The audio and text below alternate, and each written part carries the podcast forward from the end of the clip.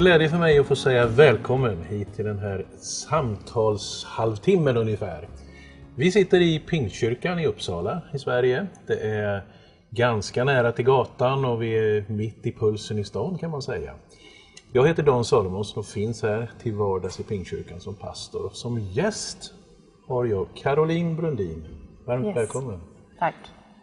Caroline, så här är ju tanken när vi sitter så här. Det är att under några minuter nu så ska allt handla om dig. Ditt liv och det som har varit vägen för dig. Och då passar det bra. Vi börjar tycker jag. När, eh, när det börjar. När du börjar? Får man fråga en dam hur gammal hon är ungefär? Ja, jag är 31. 31. Yes. Var föddes du någonstans då? Eh, Jag är född och uppvuxen här i Uppsala. Så att jag är härifrån från början. Ja. En Uppsala-tjej, du sitter ju nu i ett kristet sammanhang. Var det så det började för dig? Hur du, du skulle berätta om hur du växer upp? Är det i närheten av kristen tro? Både ja och nej. Egentligen inte, med tanke på att jag är från ett hem med väldigt mycket alkohol och droger. Eh, och eh, jag eh, har dock haft kristna influenser när det kommer till mammas föräldrar, eller morföräldrar, som eh, har varit väldigt, eh, för de har varit väldigt peppande att vara så här, konfirmera dig, Svenska kyrkan är lite småviktig. De hängde på Frälsis, eh, lite så. Men det är väl det enda egentligen. Så mormor och morfar om jag fattar rätt? Nej, mammas farmor och farfar. Din mammas farmor och farfar? Yes. Så det är ytterligare ett De var Yes. på Frälsis? Ja, precis. Men i övrigt då så var det inte alls eh, vad vi menar kristet? Då. Nej, inte alls egentligen. Nej. Kan du berätta någonting om det här? Du sa droger och är det... Eh, Du jag, växer är, upp tufft? jag växer upp, eh, som man kallar det, tufft. Eh, jag kan inte egentligen se det så, för att jag har tagit väldigt mycket lärdom av det här. Eh, vilket har gjort att jag har växt till den människan jag är idag. Eh, men eh, de som har hört min historia ser, ser det som tufft. Eh, där jag började mitt liv redan vid två års ålder som förföljd av min, e- min egen pappa. Eh, och eh, sen har det bytts ut till andra farliga människor runt omkring som har varit där från Uppsala. Den här unga tjejen då? Karo, kan man säga Mm. Ja, det vara Karo? nej, Carro det ja. eh, Karo börjar skolan någonstans. Mm. Eh, är det här något som präglar dig då, din uppväxt? Även i hur du kommer i andra miljöer? Eh, när jag började skolan så fick jag hoppa runt ganska mycket för att vi var tvungna att flytta ganska mycket. Eh, just för att vi hade folk som försökte leta upp oss. Eh, mammas då män som hon har haft. Eh, så vi flyttade ganska ofta som barn. Runt i Uppsala, eh, olika destinationer, Gottsunda, Sävja, Stenhagen. Men det är hela tiden i, i, i, runt, ja, Ja, runt precis. i Uppsala? Precis. Det var ju ganska länge sedan så att eh, de hade inte samma resurser som idag. Var du ensam eller, eller hade du, har du syskon också? Mm, jag har en lilla syster. Hon är sex år yngre än mig. Så den jobbigaste tiden var väl eh, precis innan hon föddes egentligen. Fick du ta hand om eh, lilla syster också då? Jag blev lite som, eh, som en mamma till henne. Lite reservmamma? Så. Ja, och lite extra mamma till min mamma också. Innebär det, Karo, att du blir vuxen väldigt fort? Ja, För det, det låter ju så. ja jag fick bli vuxen väldigt fort. Eh, jag fick bli vuxen redan som fyraåring ungefär. Och så har det fortsatt. Idag Karo, så är du chef på... Du, ja, du jobbar i business och, och så vidare. Så det har ju hänt enormt mycket. Ja, Vi ska, verkligen. inte, vi ska inte rota mer tror jag i det här, ska säga, din uppväxt Nej. och så. Men möjligen ändå en fråga. När du går igenom skolan. Är det tufft för dig i skolan? Eller Ja, det är det. På grund utav Alltså, situationen? f- alla möjliga situationer. Jag blev lite mobbad i skolan för att jag inte var som alla andra och kunde inte, vi hade inte råd på samma sätt som alla andra. Och, så det var, det var ganska tufft i skolan, fram och tillbaka. Blir droger ett alternativ för dig personligen? eller? Nej, Så det, när, när kompisarna börjar och ut och festa, allt det här, Mm. då, då är inte du med alltså? alltså jag var med. Men jag har själv inte varit med på det sättet. Som de har varit i samma front. Ja, Jag, visst, jag har druckit alkohol. Och, Men min första gång som eh, jag brukade alkohol var jag 18. Vilket mina kompisar hade redan börjat med vid 14. Eh, just för att jag var så livrädd över att själv hamna i en sån här situation. Och så pass fattar du Ja. att man skulle låta bli? Hur ska jag säga? Du, Ja. hade, du hade sett så mycket så du skulle låta bli? Ja.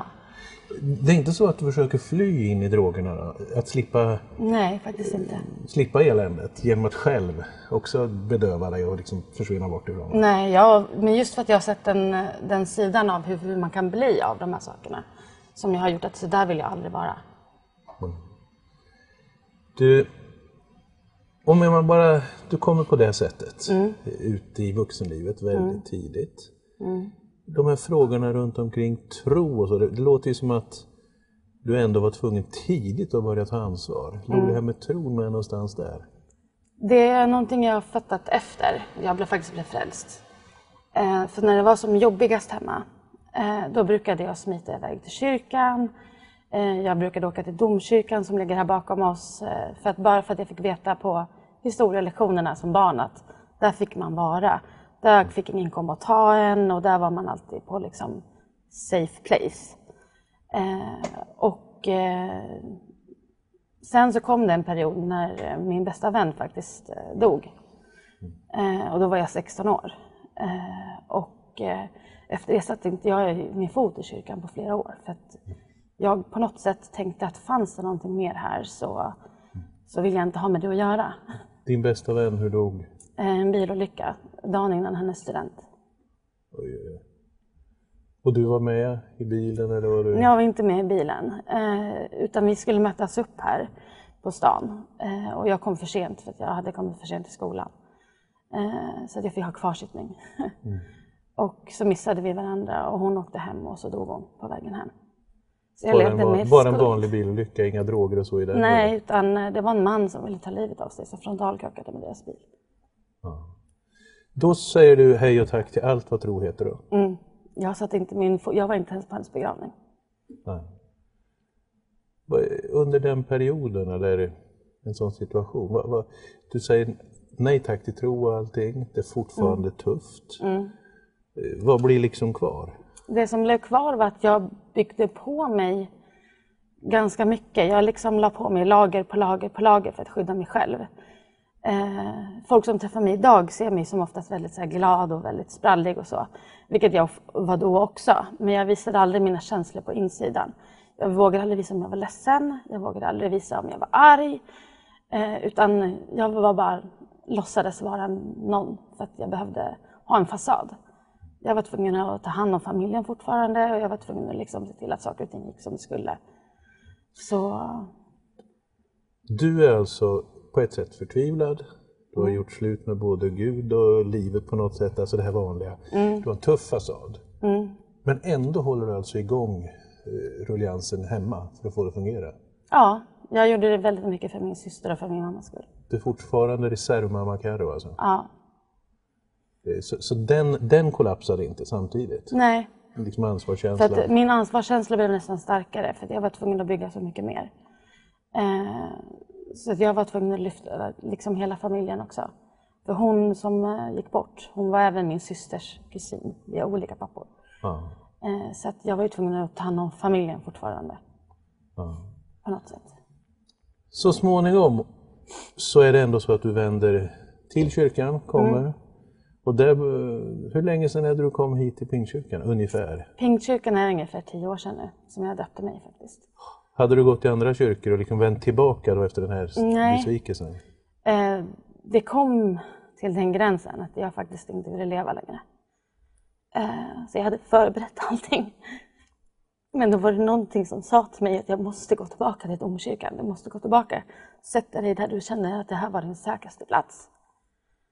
Eh, förlåt, nu Nej, det är ingen fara. Ingen fara.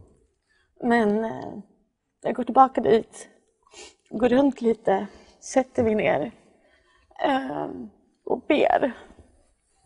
Och säger att finns du så behöver Så, du här har du en servett också Carro. Tack snälla. Eh, jag sätter mig ner och säger att om, om du finns så måste du visa dig för mig nu. Eh, vilket han gör. Och det här tomrummet och det här ska, skalet eh, bara börjar bubbla och jag fattar inte vad det är. Och jag började skratta och gråta samtidigt. Mm. Och jag eh, fattade efter ett tag att det här var Gud som kom till mig. Han kom in i mig och gjorde mig hel igen. Sen måste jag fortfarande bygga på min relation hela tiden för att verkligen bli hel. Ja. Men i, i, en bön, eller vad kallar man det för? Det I en bön, precis. Där händer det här. Där hände det här. Tom, du sa någonting, det bub- bara bubblar i tomrummet. Alltså det, jag hade känt mig så tom på insidan med bara massa skal. Eh, och det här tomrummet i mig som eh, gjorde att jag inte ville leva längre. Det tomrummet började bubbla. Det var som att du föll på ett glas med Coca-Cola. Så kändes det fast i mig. Och eh, ja, Och då vet du detta är Gud. det tog mig eh, kanske en halvtimme att börja förstå. Jag förstod inte på sekunden. Hade någon eh, påverkat dig, eh, vad ska man kalla det för, sagt att så här går det till? Eller är detta en upplevelse, något som du inte hade ord för eller hade mött andra berätta om? Eller hur? Jag hade liksom inte umgått så mycket med, med kristna överhuvudtaget utan mer bara om någon folk har pratat om religion så har jag bara skrattat bort det. Eller varit såhär, ja ja. Eh, men eh, sen har jag ju en av mina bästa vänner, hon som jag bor med idag. Eh, hon hade pratat med mig lite grann och jag hade varit lite nyfiken. Och, Men jag slog ju alltid bort allting för att jag tänkte att nej men eh, det som hände, saker som har hänt har liksom hänt. Eh, Men efter när jag satt i domkyrkan och fick, började fatta det efter ungefär en 20 minuter, en halvtimme, så kom jag på den här konfirmationsbibeln. För jag konfirmerade mig just för att mammas farmor tyckte att det var så viktigt att man måste bekräfta barndopet med tanke på att jag var barndöpt. Eh, vilket gjorde att jag eh, efter ett tag springer hem, letar reda på den här bibeln eh, och slår, får upp ett bibelord. Eh, och egentligen inte bibelordet utan mer eh, en dikt som vi alla hade fått olika dikter i vår konfirmationsbibel. Och det var den här Två fotspår i sanden. Och när jag satt där och läste den så började jag gråta och gråta och gråta. För då började jag förstå, vad det som har dragit mig hela tiden? Det var Gud som bar mig. Eh, så eh, bara av att få läsa det här och bara få känna den här känslan så började jag bli intresserad, jag började bli insatt. Jag ringde till och med min vän Evelina eh, och hon blev ju verkligen så här, ja men vi ska ta med dig till kyrkan och hon berättade för sin familj och ja, Och de var kristna, ja precis, de var kristna. familjen och så. Ja. Då fick du liksom en kontakt med sådana som kunde förklara eller vad man säga. Ja men precis. Ja. Ja, Så småningom hamnade du då i Pingstkyrkan. yes. Tog det lång tid med den här upplevelsen och att du liksom själv började tänka tog dig som någon vecka kristen? bara, tror jag. Bara någon vecka mellan. Och då kallade du dig kristen? Inte rakt av, inte upp och ner. Eh, utan jag började gå hit för att jag ville veta mer, jag ville känna mer, jag ville veta liksom, vad som händer och höra mer om ordet. Liksom. Och så döps du så småningom på Mm. egen, eh, du vill följa Jesus. Då, då har det liksom mognat någonting inom det i alla fall. Ja, precis. För då, har jag ju, då hade jag gått där i någon månad bara. Eh, och så började jag känna så att eh, wow, jag måste ju döpa mig. Eh, och mest av allt var det för mig själv, för att visa att, för mig själv att det här är väldigt viktigt. Eh, Bjöd du med folk, visst var det så? Har Ja. svagt minne av. precis. Eh, ja, det var en tisdag. Eh, min farmor var med, min faster var med. Eller mina båda fastrar var med. Och även min eh, vän eh, Veronica som eh, döpte sig samma dag. Vi hade ju bjudit med hela familjen. Och även Evelina var här och hennes mamma. Då är det någonting som alla vet. Mm. Du hade, det bubblade inom dig. Mm. Utanför dig då, familj och allt det här. Vart det annorlunda eller var det bara att det hände något inom dig i det här läget? Det blev lite annorlunda eh, utanför. Min syster hade faktiskt kommit till tro precis innan mig. Eh, och så satt vi och diskuterade hela grejen och sen bara någon månad efter så frågade hon mig, men Caroline du är barndöpt, varför ska, varför ska du vuxendöpa dig? Eh, och då började vi faktiskt diskutera Bibeln, eller frågan, så här, barnen tillhör redan Gud. Och, eh, men jag valde mest av allt för att faktiskt jag ville det för min skull, att jag vill göra det som vuxen. Nu är det ju några år sedan det här. Mm. Eh, tomrummet, har det kommit tillbaka eller hur? Eh, alltså, eh, du kallar det inte tuff uppväxt, jag hittar inget bättre ord, men någon, alltså din uppväxt var... det, du vart vuxen alldeles för tidigt. Mm. Du fick hantera saker som ett barn inte ska göra, behöva göra. Var det så att du, hur förändrades, fick du någon slags distans till det här? Eller hur såg det ut? Eh, min, eh, min alltså väg med Gud idag gör att jag orkar bära saker. Sen har ju både min syster blivit vuxen och min mamma också. Om man säger så. Men eh, alltså, nu har jag ju ändå flyttat hemifrån och jag behöver inte ta hand om familjen på samma sätt. Eh, men det är också för att jag har det jobbet som jag har. Eh, och jag är en väldigt ansvarsfull person och tycker om att ta ansvar. Och jag tror att det är det som jag har tagit med mig ifrån min barndom. Det är därför jag har det jobbet jag gör. Eh, det är därför jag inte har något problem med att hjälpa till där det behövs. När det kommer. Och jobbet du har idag är du chef på i business-svängen Yes. och eh, lyckas bra, det vet jag. Ja, jag är eftertraktad. Du, den här förändringen, Mm. du är inte särskilt gammal. Du är fortfarande ung och ändå en så pass tydlig förändring. Hur tänker Mm. du, hur ska man säga, det kunde ju ha varit annorlunda. Mm. Vad, vad ligger skillnaden? Var det, är det att du själv var medveten, eh, du tog inte droger eller så, eller, eller har den här bubbelupplevelsen inuti, har den, eh, har den betytt något för dig efteråt sen? Liksom, att har, Den har betytt väldigt mycket efter. Eh, och efter jag precis blev frälst eh, och efter jag hade döpt mig och så, så var det ju massa av upplevelser som bara kom på mig hela tiden. Eh, jag opererade mig ju ungefär eh, två, tre månader efter jag hade döpt mig. Jag gjorde en sån här magsäcksförminskning. Jag blev jättesjuk, eh, låg inne på sjukhuset i alltså flera dagar. Eh, och jag hade kontakt med en vän som jobbade här och jag hörde att pastorsteamet hade bett för mig och hela den saken. Eh, och en av de största, starkare, starkaste upplevelserna är ju när, eh, när jag faktiskt på tisdagen där, innan jag, dagen innan jag skulle behövas opereras om, så får jag komma hit till kyrkan för jag vill bara sitta och lyssna på när vi hade gospelsövning. Eh, och jag ville bara sitta och lyssna på musiken och bara få komma bort. Pratade med läkaren och de sa att det skulle jag absolut få göra. Och eh, den morgonen hade ni bett för mig här. Och då Annika som var pastor här eh, hade, hade frågat om hon fick eh, be för mig när jag kom hit. Och eh, jag eh, säger det att ja, det kan hon väl få göra. Så hon smörjer mig med olja och vi sitter och ber inne i ett rum här bakom innan jag går ut och sätter mig och lyssnar.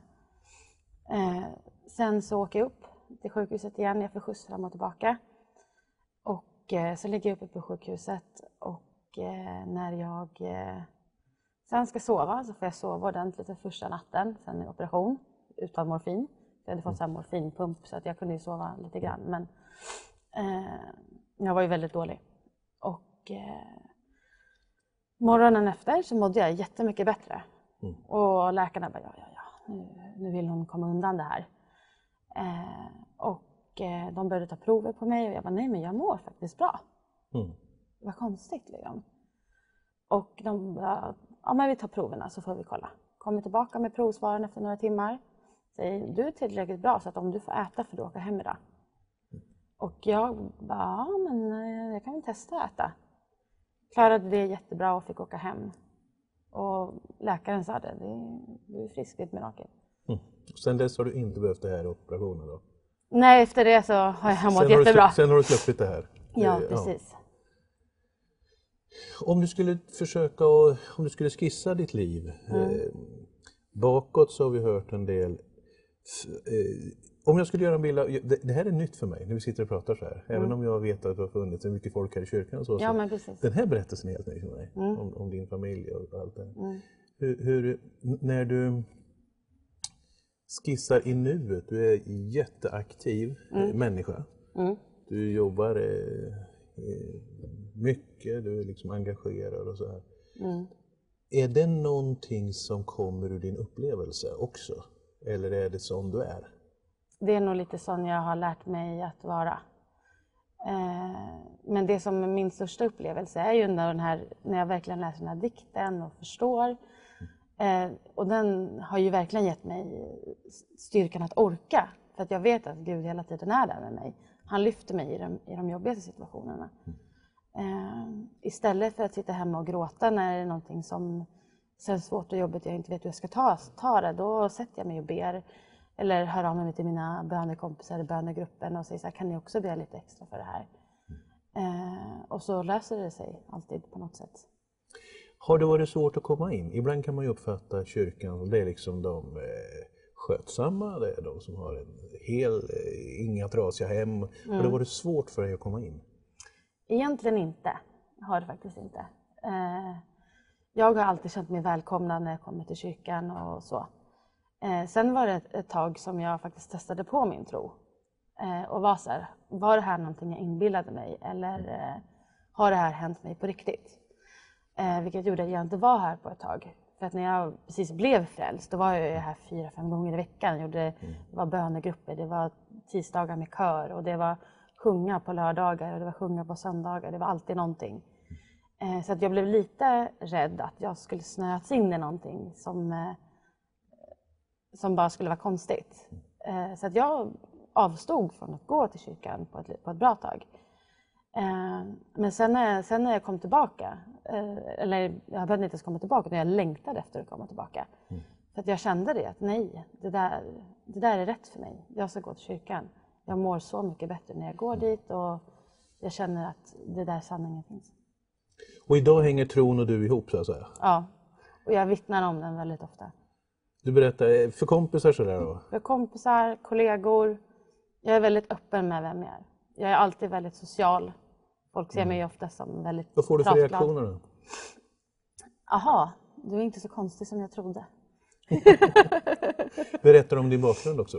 Jag har berättat om min bakgrund för flera, absolut. Och även den här bubbel... Jag kallar den för bubbel, du sa så? Den ja, ja men precis. Bubbelupplevelsen. Ja. ja. Jo men alltså, jag, är väldigt, jag är väldigt rak med vem jag är. Vart jag kommer ifrån. Jag skäms inte för vem jag är längre. Mm. Utan, eh, och jag vet att jag har berättat för folk i min närhet och runt omkring som inte vågat berätta om sådana saker som jag har varit med och upplevt. Just för att de känner sig skamsna eller skäms. Och jag eh, har, har valt att vara, att vara åt helt andra hållet. Mm. Och jag har valt att våga finnas. Jag har valt att våga vara där ute liksom, och visa vem jag är. Är det tufft då? Nej. För jag känner jag får så mycket mer glädje av det. Mm. När jag ser dig, och det är lite på långt håll, då är du den glada Karo. Mm. Men jag har aldrig upplevt att det är påklistrat. För jag har bara känt dig efter den här bub bubbelupplevelsen. ja. Ja. Karo, för mig är det ju ett privilegium att sitta så här och samtala, mm. måste jag säga. Man är ju frestad att skriva en bok eller göra ett hel... jag menar, då, trots att du bara är, sa du 31, mm. så har du faktiskt levt ett helt liv. Eh, du har hunnit med att vara mamma. ja. Du har liksom sett både baksidor och de här positiva sidorna mm. utav människor, utav situationer. Mm. Så det är fantastiskt att sitta och prata så här, måste jag säga. Du, tack för att du ställde upp ja, och berättade så här öppenhjärtligt. Jag är övertygad om att det kan betyda något för väldigt många. Mm. Att någon vågar berätta. För det är ju så, TV, så vi sitter och pratar, och har eh, kameror och annat. På andra sidan så är det människor som är som du hade det för några år sedan. Mm. Tack så du ha Karin. Tack själv. Och jag tackar alla er också som har varit med och tittat igenom det här programmet. Och så vill jag säga precis det jag alldeles nyss sa. Är det så att du har en tuff situation, glöm inte, tänk på att du är inte ensam.